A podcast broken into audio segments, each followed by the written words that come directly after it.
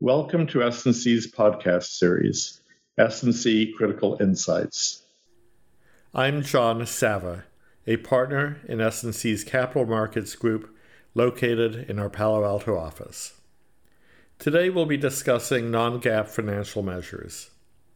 We'll discuss what non-GAAP financial measures are, the SEC's requirements applicable to non-GAAP financial measures, and some key areas to focus on in the presentation of those financial measures.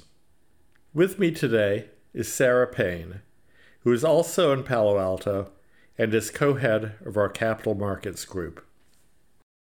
Before starting on the substance, I think it's useful to set the stage by discussing the importance of complying with the various requirements that apply to non GAAP financial measures.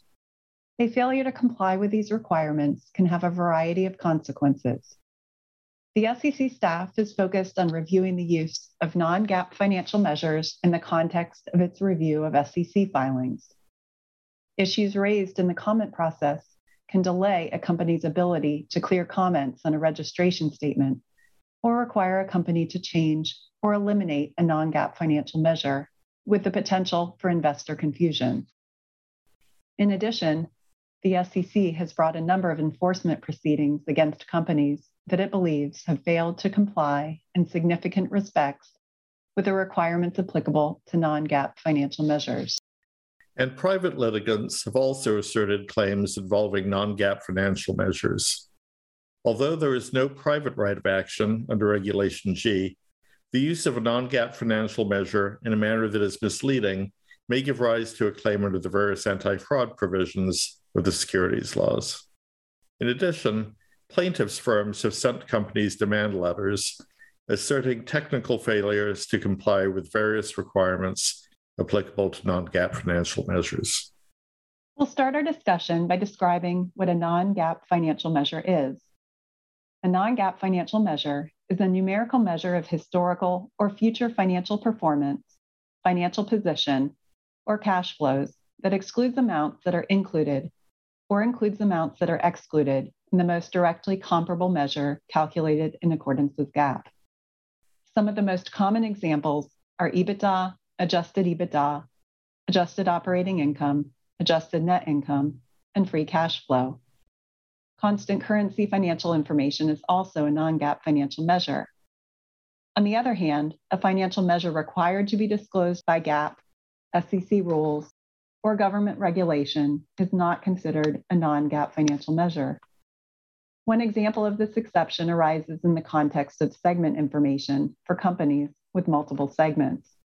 GAAP requires footnote disclosure of the measure of segment profit and loss that is reported to a company's chief operating decision maker. The measure of profit and loss that is required to be reported is not a non GAAP financial measure, even if it's a measure such as EBITDA or adjusted EBITDA that would normally be covered by the definition. However, if multiple measures of segment profit and loss are reported to the chief operating decision maker, only the measure that is closest to GAAP is excluded from being considered a non GAAP financial measure. We'll be discussing some of the key issues that arise when non GAAP financial measures are used. Before getting into those issues, we'll summarize a couple of points that run across several topics we'll be discussing. First, it's important to understand that there are two separate sets of requirements that apply to non GAAP financial measures. Regulation G applies to non GAAP financial measures that are made public by or on behalf of an SEC reporting company, whether on an earnings call, at a conference, in a press release, in an SEC filing, or otherwise. Item 10 of Regulation SK applies only to information contained in filings with the SEC and in one other special situation that we'll discuss. It does not apply to investor presentations, press releases, or investor calls generally. The special situation is that earnings releases that are furnished on Form 8K must comply with Item 10, even though they are furnished to the SEC and not filed. Form 8K contains a special provision that requires earnings releases that are furnished under Item 202 of Form 8K to comply with some of the key provisions of Item 10, even though the earnings releases are not filed. The second key point in dealing with the issues relating to a non GAAP financial measure is that it's necessary to determine what the most directly comparable GAAP measure is. You have to know what the most directly comparable GAAP measure is before you can apply some of the requirements that we will be discussing, such as the equal prominence rule or reconciling to the comparable GAAP financial measure. In some cases, it's obvious what the comparable GAAP measure is. For example, the comparable GAAP measure adjusted operating income is operating income. However, EBITDA and adjusted EBITDA are not so simple. When used as measures of a company's financial performance, the SEC's view is that net income, not operating income, is the most directly comparable GAAP financial measure. And when used as a liquidity measure, the comparable measure is cash flow from operations. We're now going to discuss the various requirements applied to non GAAP financial measures. We'll focus on some of the key issues that arise, common SEC comments, and some tips to help ensure the requirements are complied with. One very important requirement is the equal prominence requirement. That requirement is that when a non GAAP financial measure is presented, the most directly comparable GAAP financial measure has to be presented with equal or greater prominence. This requirement applies to SEC filings and it also applies to earnings releases furnished on Form 8K. The SEC interprets the requirement strictly, and the SEC has brought enforcement proceedings when it has identified what it views as significant departures from the equal prominence rule. Prominence can arise in a variety of contexts. For example, order is important. The GAAP financial measure must precede the related non GAAP financial measure, and that applies each time the non GAAP financial measure is mentioned in a document. Care must be taken, for example, in the headings or bullet points at the start of an earnings release, that each mention in a heading or bullet describing non GAAP financial measure is preceded by a similar heading or bullet that describes the comparable GAAP financial measure. In addition, a non GAAP financial measure must not be discussed at greater length or in more detail than the comparable GAAP financial measure.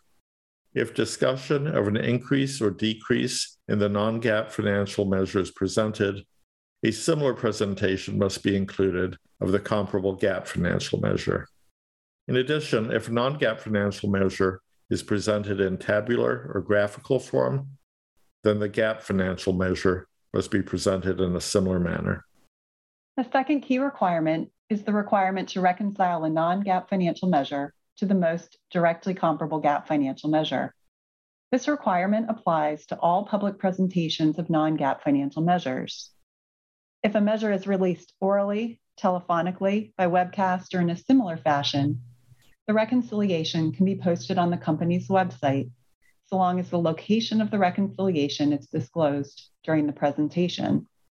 And in the context of a character limited format, such as a tweet, the practice has developed of including a hyperlink to the company's website where the reconciliation is located. That approach should not be used in other contexts unless there are technological limitation on the number of characters that can be included in the communication. In addition, special rules apply to forward looking non GAAP financial information, such as included in financial forecasts or guidance. A reconciliation of forward looking non GAAP financial information is required only to the extent it can be provided without unreasonable effort. If a company does take the position that it is not required to reconcile forward looking non GAAP financial information on that basis, the SEC will require that a company disclose that fact and provide reconciling information that is available without unreasonable effort. The company should also identify any information that is unavailable and disclose its probable significance.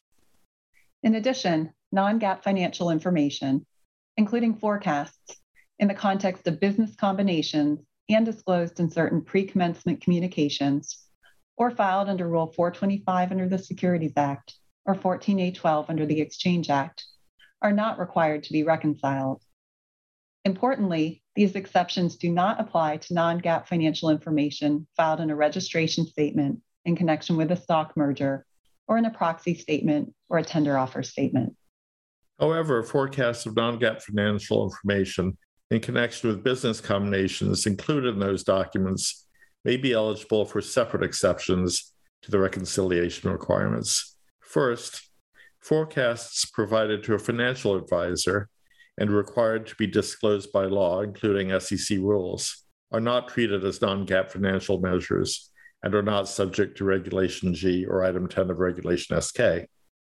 Similarly, if a company determines that forecasts exchanged between the parties to a business combination transaction are material and that disclosure of such forecasts is required to comply with the federal securities laws, the financial measures included in such forecasts are also not considered to be non GAAP financial measures and do not have to be reconciled.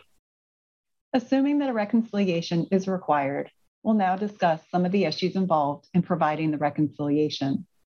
A reconciliation involves starting with a comparable GAAP financial measure and specifying numerically the various adjustments that are required to be made to derive the non GAAP financial measure. The SEC wants investors to be able to understand the various adjustments line by line. If adjustments include multiple items, it's good practice to include footnotes that identify and quantify the key components of each of the adjustments. A non GAAP financial measure may be in the form of a margin percentage, such as adjusted gross margin. In that case, the margin percentages should also be reconciled. This reconciliation can be in the form of a full percentage reconciliation table, but it's also common to reconcile the dollar amounts and then state both the GAAP and the non GAAP margins. A common SEC comment relates to the presentation of free cash flow. When free cash flow is presented, it should be reconciled to cash flow from operating activities. In addition, the SEC requires that cash flows from investment and financing activities are also presented alongside the other cash flow measures. As the SEC believes that presenting free cash flow and cash flow from operating activities alone can present a partial and potentially misleading picture of a company's cash flows unless all cash flow measures are presented. One area of particular focus by the SEC is the presentation of taxes in the reconciliation.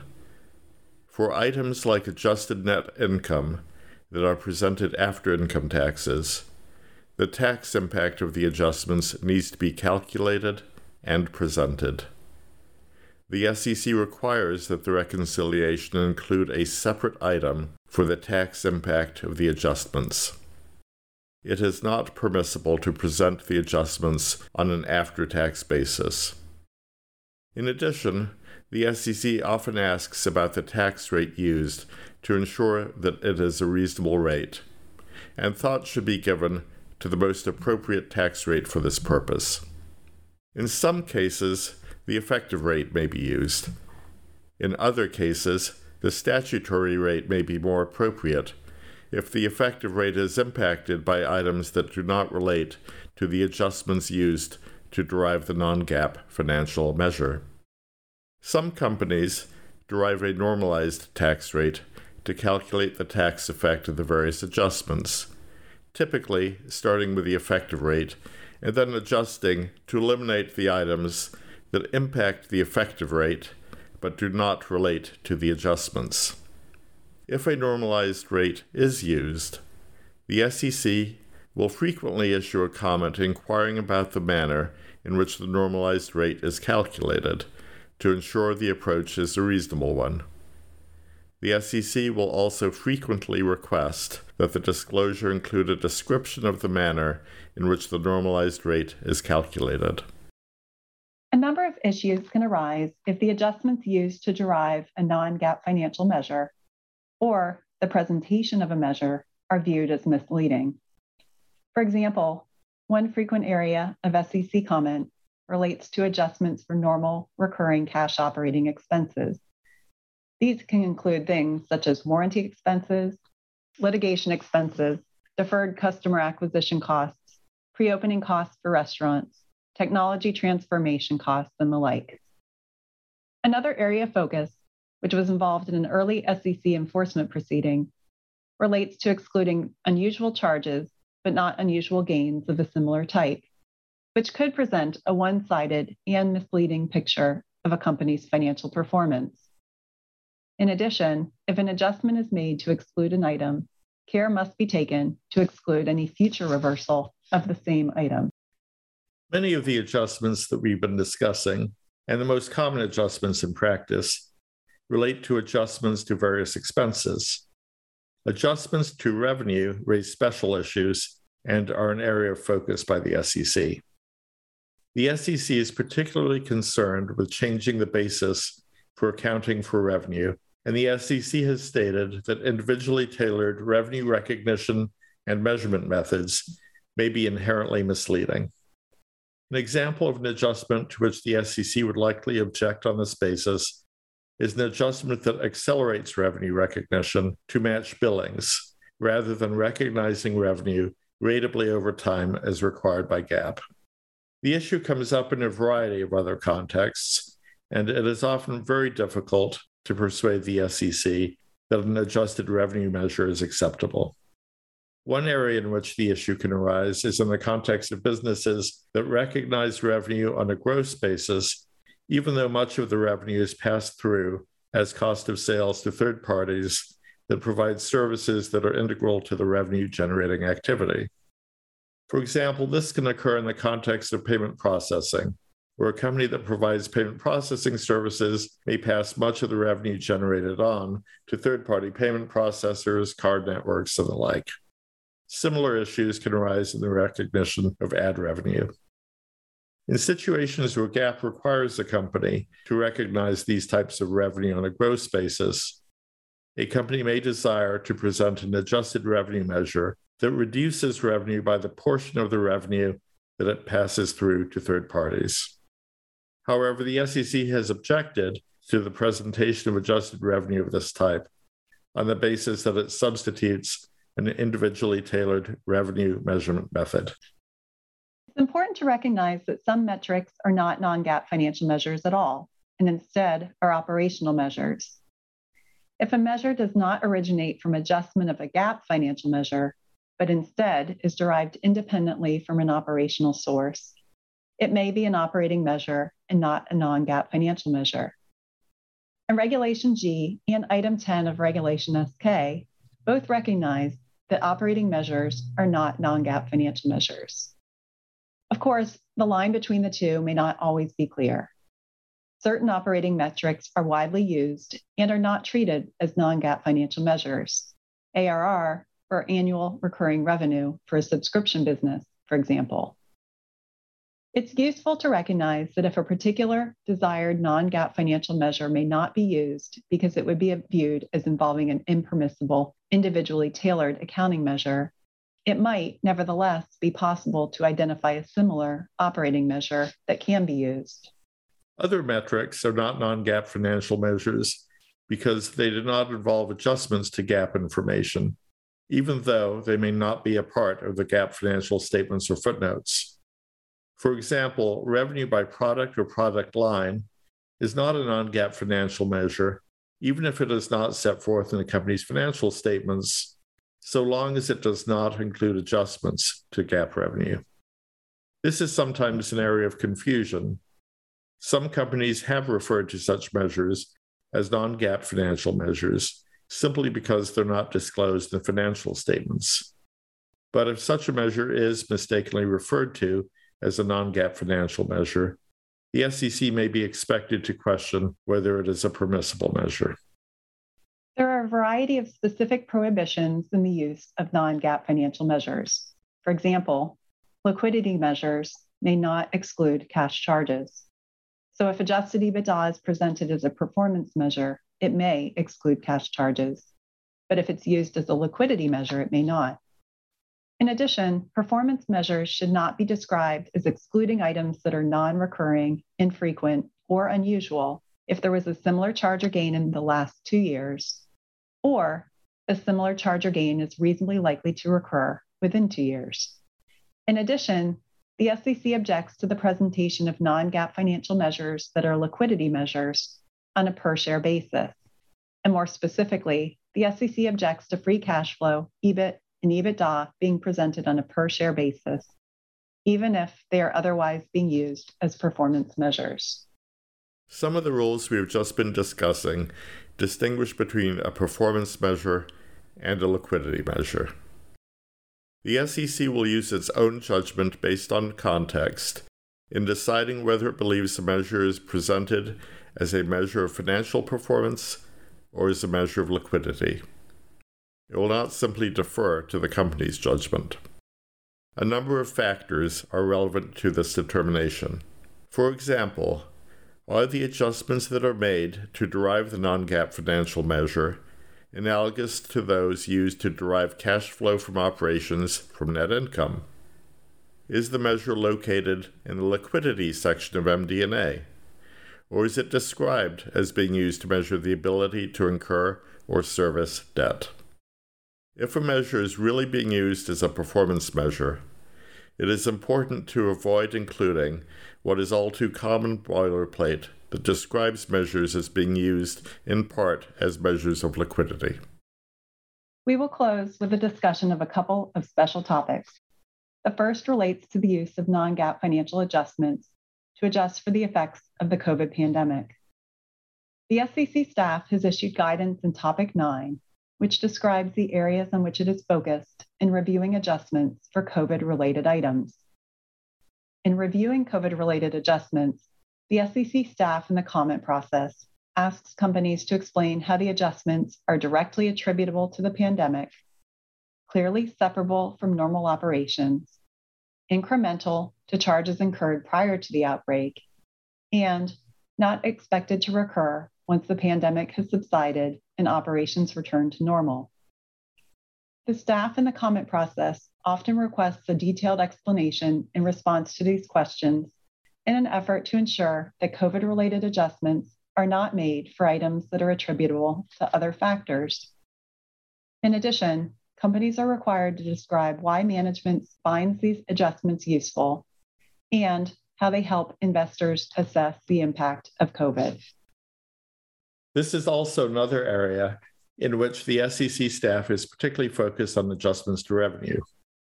For example, the staff has objected where a company has included adjustments to add back the amount of the negative impact on revenue.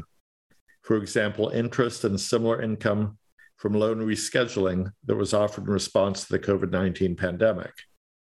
In that context, the staff has objected on the basis that the adjustments report revenues to which a company is not entitled. The staff is also focused on ensuring that adjustments are made in a balanced way.